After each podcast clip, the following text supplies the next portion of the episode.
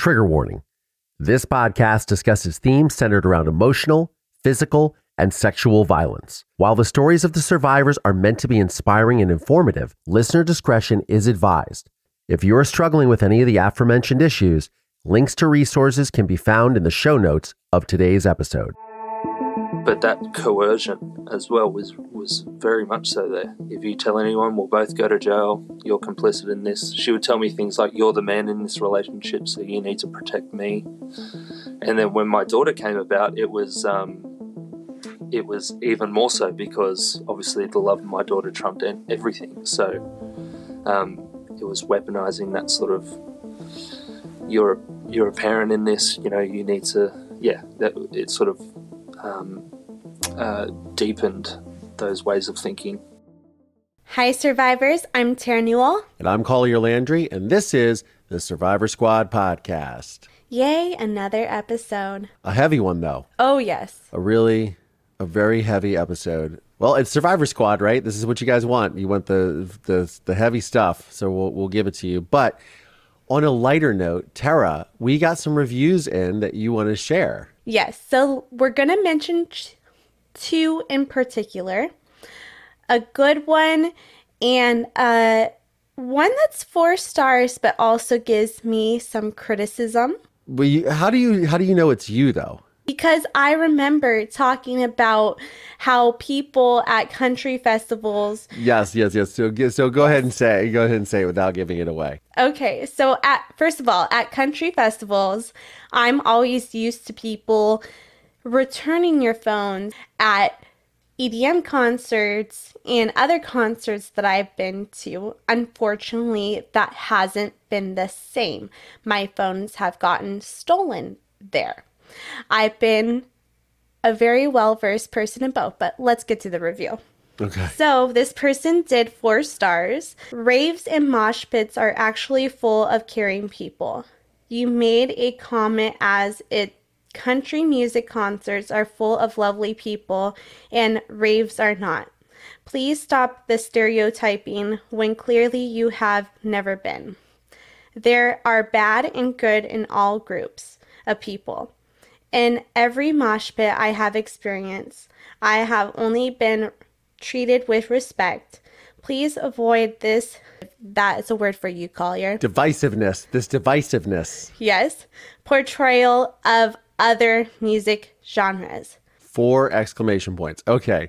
Got it. So, all right. So, just to be very clear, um, so you, uh, when I asked you about this today, I sent the review over and you sent me back photos of you from like 10 years ago and you were clearly at what raves right? Together as one. That was in 2011 i went to uh EDC one year in Vegas when they brought it over in Vegas. I went to uh, Monster Massive. I've been to Beyond Wonderland. I've been to uh, some warehouse ones. I've been to Bottle Rocket. I've been to EDC. I've been to. I, I guess what we were saying is, I I myself and I think you are included are lovers of all musical genres, and Yes. love all of those things. Now, um, I have never lost. Yes, actually, I have lost a phone. I lost a phone. I was filming. I was working with the Offspring at the um, at the Orange County Fair. This was a few years ago. I was working with the Offspring, and I lost my phone. It was the last time that I had a Google phone. It was before I got an iPhone. Oh my gosh. And I lost my Google, whatever the hell it was. It was the Google brand phone, and I was freaking out just because it had all my info in it, and I was and I was taking notes about the concert for the video, and I was like, "Oh, you got to be kidding me!" And somebody returned it. I have had very positive experiences in all the con because I've shot so many concerts. I've been in so many concerts as a performer. I have fantastic things to say about concerts. so I've had lovely experiences at raves a lot. I've also had incredibly horrible experiences at raves. I've had surprisingly just good experiences at country concerts and you know that's just my experience. I do love everyone, every type of music. I have uh, friends that are actually DJs in the genre too of EDM. Um, And sometimes I'll go see them. And we'll include pictures on the Patreon too for people to see. Pictures on the Patreon. So let me get to reading this other review, which is a five star review from Love to Research. This is from June 24th. It says, I'm, I am binge listening to this wonderful podcast. I do not know Collier's story, but want to find his documentary. You can find it in my store, collierlandry.com forward slash store. I listened to Real Crime Profile and Crime Analyst and have heard about Terra's story. I love that Terra asks, asks ask questions about words Collier says she does not know. I don't always know, know them either. so, well, thank you so much, Love to Research, for your wonderful, and thank you to our other uh, four star review. Uh, sorry that you felt uh, ostracized big word. There you go. Ostracized. Yes. What does that mean? Uh, you you know, like um, cast aside or or shamed or like if you're ostracized, you're excluded. You know, so when you're ostracized, you're excluded. Uh, so we weren't trying to exclude or ostracize anyone, any members of our audience, because we love music of all kinds. And I, if you guys don't know, I have a. Uh, I, I went to school for music and I actually studied opera, so and classical music. So I love all kinds of music. But, anyways, so Terra, we have a guest today from Australia, the land down under. Yes. Well, I want to first thank Madeline Heather for connecting us with Harrison. She's the one that recommended us, connected us all together. And Harrison has an incredible story, and he is doing a lot of amazing things today to fight the narrative and bring a lot of education towards sexual assault and yeah, pedophiles. So we'll get into his story. It's it's very harrowing, as he says. Absolutely. So um, yeah, let's get into it.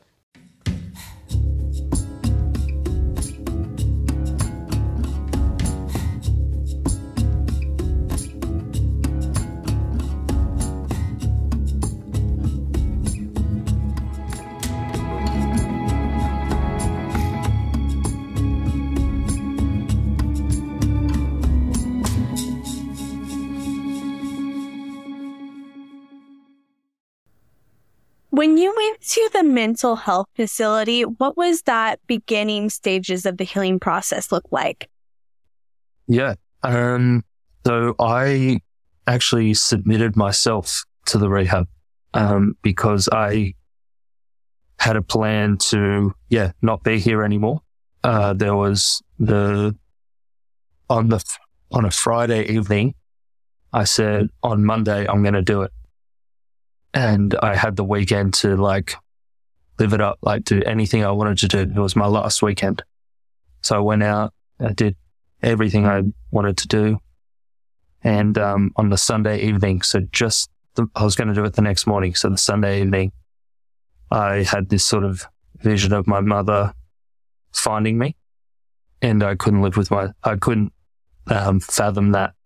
So I went and checked myself in, and um, when I was there, yeah, they, they, there was obviously one-on-one group uh, therapy sessions and there was these group therapy sessions as well. And, um, yeah, I just, I just, they gave me the tools to work through that, to identify what I, what I've been going through. And that's when I was diagnosed with my, um, bipolar two disorder, actually. So, um, with bipolar one, people go into states of mania. So they go up and they become erratic. But with mine, mine's bipolar two. So I go down into deep states of uh, depression from time to time. Um, and yeah, I was diagnosed with that and it made a lot of sense. And the bipolar two actually came, was stemmed from what I went through. It was, that's what the psychiatrists and all the doctors, um, that was their final verdict. If I didn't go through it was always sort of there, but that was the trigger that set it off. Um, yeah. So it was good to have an answer for that as well. And, you know, cause then I had, I could label it and I could figure out the necessary steps to, to work around that. So yeah, it was to go to that mental health facility was the best decision I've ever made in my life. And I stand by that.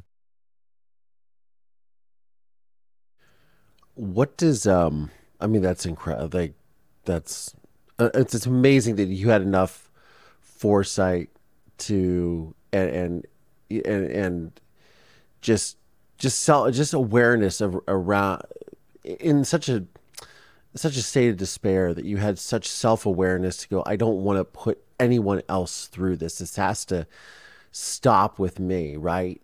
Yeah. You know, you you realize that you could create a path of destruction and despair for your mother and your family and you and your and obviously your daughter. Yeah. Robbing her of the opportunity to ever get to know you. Uh, and so, you know, that's that's really commendable for sure. Thank you. What what is your relate? I mean, you're welcome. Absolutely. What is your relationship like with your mother, and, and did this strengthen your bonds? And how did she process all of this? I think she's still processing it. It's never a thing that you really can ultimately come to terms with. I don't think there's an end point on things like this. Um, I know for me and with my healing, it'll forever come in waves. It will forever. Um, I'll have to, especially with the, you know, mood disorder. It's a very difficult thing to say. Yep, I'm I'm totally there because uh, I think I'd be lying to myself and I'd be lying to the people around me. Um, so it'll forever be a, a, not a struggle, but it'll forever be a thing that needs to be worked on. Um, there are times where it will be a struggle, but it, it doesn't always have to be a struggle. And um, I think I hope that people listening realize that as well. I hope they know that um, it never or it has doesn't have to be a consistent struggle all the time. Uh, you can you can survive this and get past it. But my relationship with my mother is very strong. And, um, you know, I, sometimes she doesn't understand the viewpoint where I'm coming from because she hasn't been through it herself. But uh, we always get there in the end. Um, yeah. So, yeah, when it comes to, and especially with public advocacy, because I've got a little brother and sister and that as well. And, and she has, you know, I'm the eldest of four kids. She has four lives to sort of worry about. Um, which I totally understand as well. So yeah, if you know, if a, a kid at school says, "Oh, I know, I know what your brother went through," or something like that, because I've been public with it, that's what that's sort of where her concerns lie. But totally supportive and understands where I'm coming from. Yeah. I know sometimes my mom will be like, Oh, Terra, don't mention this or don't say that, yeah. you know? And I have a feeling that's probably what she's like. Yeah, a little, a little bit. Yeah, but also I I just go against the grain. Same. I'm like I'm just gonna say that. Yeah, yeah, yeah. So I um yeah I I stick to my guns. That's yeah. well, and I feel like if you're holding back, then you're not being authentic with yourself. No, I think you're I think you're robbing the community of the your authentic self, and I think you're robbing yourself of your authentic self as well. Um, yeah, I don't do anything I do to put 50% in. I do it because I want to put 100% in and I know it's going to have a positive outcome for um, many people. So that's why I do what I do. Yeah. And what was it like to be in therapy now and deal with the triggers? I know you say it's like an ongoing journey and mm. I, I get that. yeah. But what do you do on like your super low days? Yeah, I I usually um, I tell myself this is a feeling that I've got to feel. I've got to feel it through. I've got to go through it. Um, so I sort of frame it in that sort of mindset, just so it's easier for me to um, navigate. Um, so yeah, I'll curl up in bed and yeah, have a few, have a day or two in bed, just feeling whatever I got to feel. Um, yeah, sometimes the lows are worse another like it, it's it's a real spectrum. I can never predict um, how I'm going to wake up, uh, but that's that's what the disorder is. I I, I don't know what tomorrow's going to bring. Uh, but yeah, you just take it day by day, and I've got a great sort of support with my mother, as I said, and um, yeah, that that also that facility that I went to, um, I know I'm always welcome to go back there should I need those services. So that's a that's a sort of nice thought, and um, yeah, it's nice to know that there is support out there.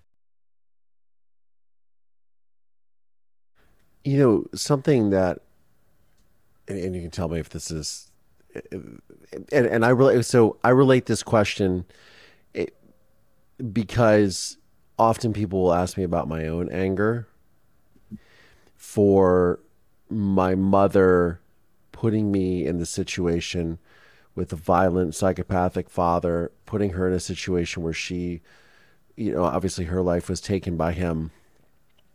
But something you had said at the top of our interview was your parents in their divorce were so caught up in going at each other that they forgot about you, their son, and that presented a, a, a golden opportunity for someone to be a predator, to prey upon those insecurities and to prey upon that sort of child that was left to fend for himself in a lot of ways. I mean, mm-hmm. obviously you had a roof over your head and things, but emotionally fend for himself. Yeah.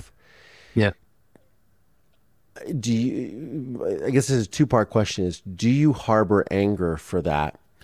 And I, I don't, and I don't, I, and I, I, don't know how you feel, but I, I think yeah. you probably don't, uh, you know, yeah. to, to a large degree but also how were you able to reconcile that and how do you use that as a positive message for others? Yeah, I think I learned what a lot of people learn later on. I learned very early on, and it's that our parents are human too. I, I learned very early on that my mother was a victim of my father. Um, and she was just trying to navigate it, just like I was just trying to navigate it. It was a bad relationship from the get go and she's human. And it's not, it's, I mean, he made those decisions, not her. Um, and I find peace in that. I, but I can't lie. I was angry for a very, very, very long time. Um, but I came to sort of realize that anger doesn't, doesn't, doesn't affect her as much as it affects myself. I'm the one that, if I'm just angry all the time, like I was, I saw it. I, I was angry all the time and I didn't want to be here anymore. That's, that's who it affected the most. So when I went to rehab, they gave me the tools to, yeah, navigate through that. But that would be, I hope that people would listen to that and understand that they're, that, um, it's not that you have to forget about what happened, but forgiveness is such a such a beautiful thing that can heal. Um, but also you don't you don't have to forgive anyone. Like I don't forgive my perpetrator for what she did. I don't forgive my stepmother for what she did. Yeah. Um, so I guess I still hold a bit of resentment there, but yeah, it's a, yeah, that's a sort of multi-layered question in and of itself to answer. I think also, you know, I I feel like it took me a long time to find forgiveness with my father, like a long time. Yeah. Right. Yeah. I think that you'll ultimately come to it. I think one of the things that people have to realize is that forgiveness is not about them; it's about you, and you're moving right. forward. Yeah. You know, and sharing exactly. that that light with people because so many people do harbor anger and never get through it.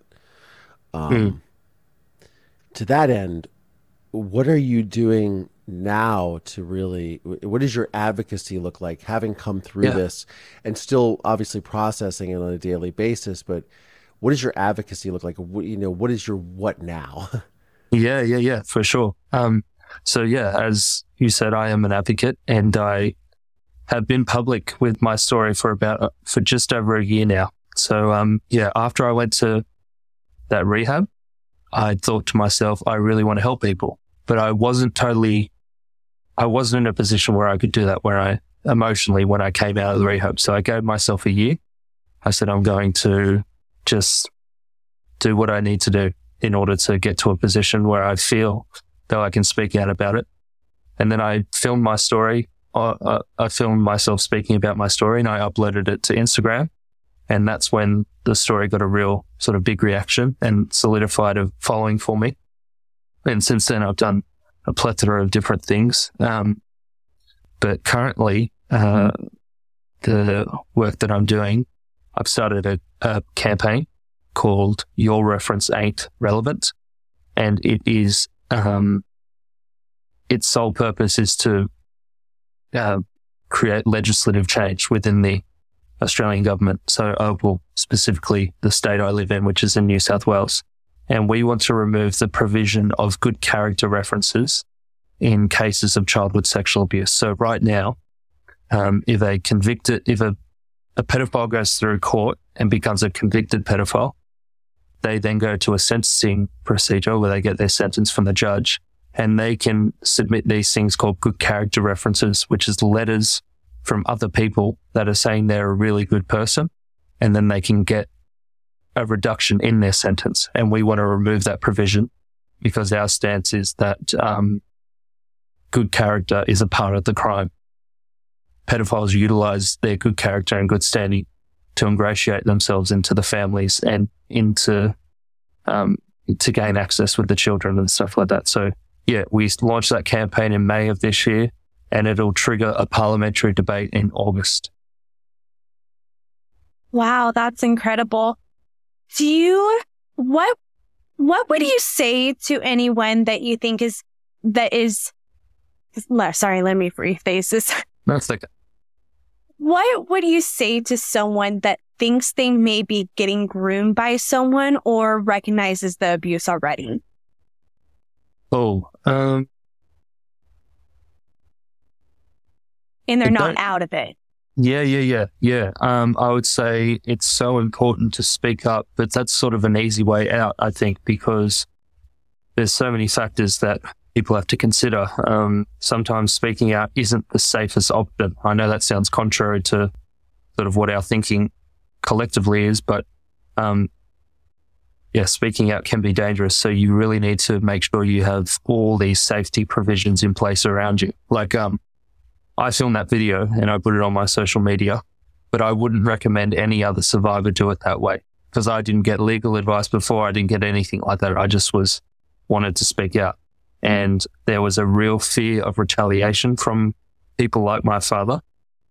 Um, and yeah, I received uh, like death threats from him specifically uh, when I came out with that video because there was uh, it could ruin his reputation. It's so um, horrible. So horrible.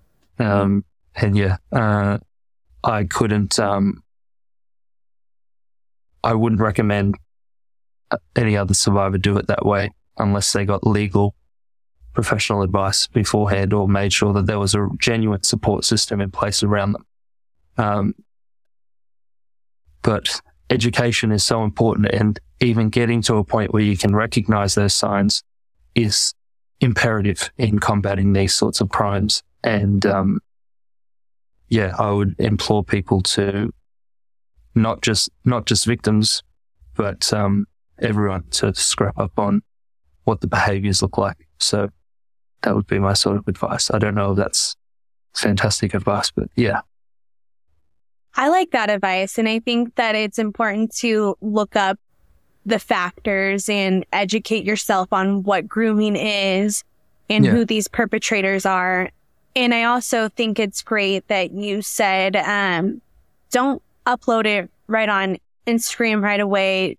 Check into stuff first because yeah. like I, I tell people to go sometimes make a TikTok video. You'll go viral. Yeah. Yeah. Yeah. yeah. yeah. I like your advice with that. And I think I need to adapt that as well. Oh, that's great. But I think, um, I think, yeah, I think it can be, it can, there can be some real detrimental effects if you don't put those procedures in place. Um, well, in Australia, at least, I don't know what the defamation's like in the States, but yeah, I, that's what I would say to people here. I would I would imagine too that the, I would imagine that you had overwhelming support first of all. Yeah. But yeah. I also imagine you got a lot of people chastising you. Is that yeah true? for sure? Well, because I because I was a a guy as well. Yeah. There's no way you could have experienced this. What do you mean? Precisely. Yeah. You got lucky. Yeah. So yeah, it's um, it's been a, but yeah, I do get overwhelming support, and I recognize that as well. I don't just want to focus on, um, I just don't want to be the guy that focuses on the negative, but I really do oh. appreciate the positive and overwhelming support I get as well. It's really, it's so fantastic. Yeah, a- absolutely. But but on that, and I, Yeah. I don't like to focus on negative either. Yeah, but no, I course. do, but I do feel it, it, that a lot of times that people who are victims of this don't speak up for fear of being shamed or re, not only re-traumatized but abused by other people for Yeah. speaking up and they're they're therefore beaten down or intimidated into not doing the right thing for themselves or their family um, what do you say to those people Yeah, I say, you know, a similar sort of approach. You've got to make sure that your support systems are in place beforehand. If you're in a situation where it is dangerous and you speak up and there can be a real fear of retaliation, um, uh, I, I wouldn't say it's a, a wise thing to do, but also I don't want to deter people from ever speaking up. That's not the point I'm trying to make when I say that. It's to prioritize your safety. And that's, that's the point I'm trying to make. But when it, when there is a safe space to speak up, fill your boots. I mean, it's absolutely necessary that victims of crimes like these speak out because it breeds in shame, fear, and silence. And um, so important that we speak about it because, uh, as a point that I've made, it, it's yeah, it we can.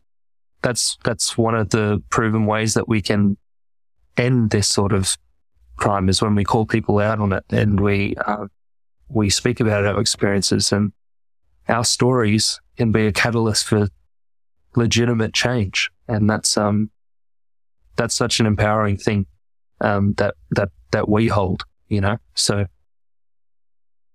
Yeah, Yeah. I love it. And your sweater there, is that from your line? Oh no, this is a this is a Bieber one. Oh, But, uh, okay. Yeah, I had to shut down the clothing brands uh, while I work on the legislative, um, yeah, law reform stuff because I was just spreading myself too thin. So, um, yeah, I was spinning too many plates and I couldn't handle it. But yeah, um, I hope that clothing brand comes back into play after I pass this law. So, yeah, I loved making clothes and raising the funds for it. It was really fun. I love that you are prioritizing. And I have a feeling you will get that clothing brand up and running right when you get that law into effect. Yeah, thanks. I appreciate it. And yeah, it was a real creative sort of outlet for me. I loved working out. It was a real, it honestly was. It was a joy. That's so great. Yes. and do you feel that the creativity is something that definitely helps you move past all this definitely. Definitely. I mean, to come up with a, a clothing brand or um, a music festival I've done since I spoke to you last. Um, oh, wow. Yeah. Or um, I worked with the police here in New South Wales in Australia to launch this um, uh, online way of reporting. So people can report their crimes anonymously and to the police, and it doesn't have to trigger a formal investigation. And uh, people can choose to be contacted, not contacted, or only contacted if multiple victims come forward for the same perpetrator. It's called SARO, and it's an online way of reporting. So I launched that with the police here in January as well. And um, yeah, did this campaign. But to answer your question, um, it takes a minute. I, I love being creative and I love um, mixing the creativity with my advocacy and doing sort of social media posts that are, you know, invite people to engage in the conversation because that's how um that's how we mitigate the issue. Yeah.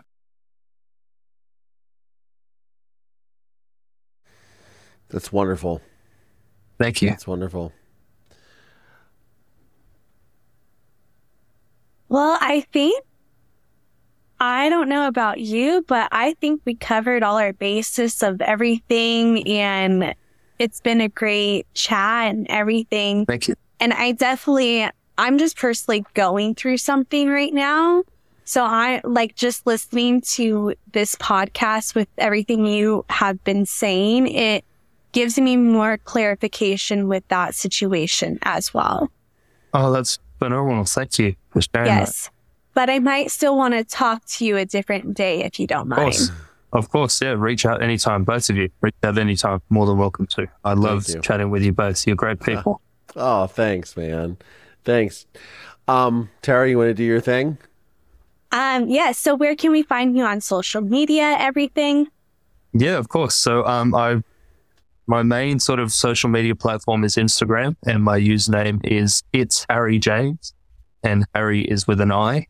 Um, and yeah, that's where I I do all my sort of content. That's where I get the most sort of reactions. So I like sticking with with that. So yeah, it's cool. Well, uh, Harrison, um, you know, Terra and I always say, or I always say to Terra, you know, we're all a part of a squad that no one really wants to be a part of, but we're all a part of the Survivor Squad. One hundred percent. Harrison James, thank you so much for joining us on the program. Thank you so much for having me. I really, really appreciate your time. It's been such a pleasure. Wow, that was a really heavy episode. It really is. It, it really is. And I think that, you know, I, I'd seen something he posted on Instagram today, actually, that somebody was saying you need to take responsibility for your for your victimhood or, or as if uh, sort of insinuating that somehow Harrison is responsible for what happened to him, which is just Bonkers. unbelievably just just bananas. Yeah. Uh, it just goes to show that some people you just need to use a little bit of compassion. And he's a, he was a child. I was a child. You know what I mean? I know what that's like. you know, uh, we were all and we were all children, obviously. Um, it just to for him to, you know, to be lashed out in that way is just uh, it doesn't sit well with me. But uh, we really want to thank Harrison for sharing his story because um, it's uh, he, he's changing a narrative, right? Yeah, no, and he is. He's educating on who these perpetrators are and the dynamic of these relationships with childhood abuse. You know, when these perpetrators come in, they're always on a higher level where they should be looking over and after these children. And it's unfortunate when their safety guards are let down and they can't they can't heal because they keep getting traumatized. Mm-hmm. And I'm just so happy that Harrison was able to get out of it and get healing and start that healing process because he is making waves. And you know what is interesting is is how he himself took action, so he didn't harm himself. Yeah. You know what I mean? Because he knew that he was in a really bad way, and he said, "I'm going to check myself into a rehab and and deal with this." And that, you know, look, there are many people that struggle with with thoughts of of harming themselves, and suicide is a real thing, and it's a real concern, and it has just devastating impacts on families uh, and individuals and, and just the, the sadness of, of someone ever thinking about having to take their own life because of something that in a way that they've been traumatized but kudos to him for leading by example for him taking initiative to get himself the help that he needed so he can move on as a well-adjusted young well he's still a young man. I mean he's like 20 23 or something. You know, it's, it's crazy to me. Yeah. big shout out to harrison for his courage and, and for sharing his story too. And for you guys that are struggling, there are resources in the show notes because it's super important to go and get help.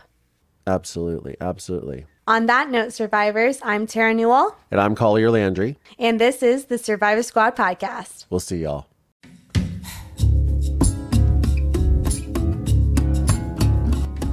The Survivor Squad podcast is made possible by support from listeners just like you. Please subscribe via Apple Podcast, Spotify, or wherever you get your podcasts from.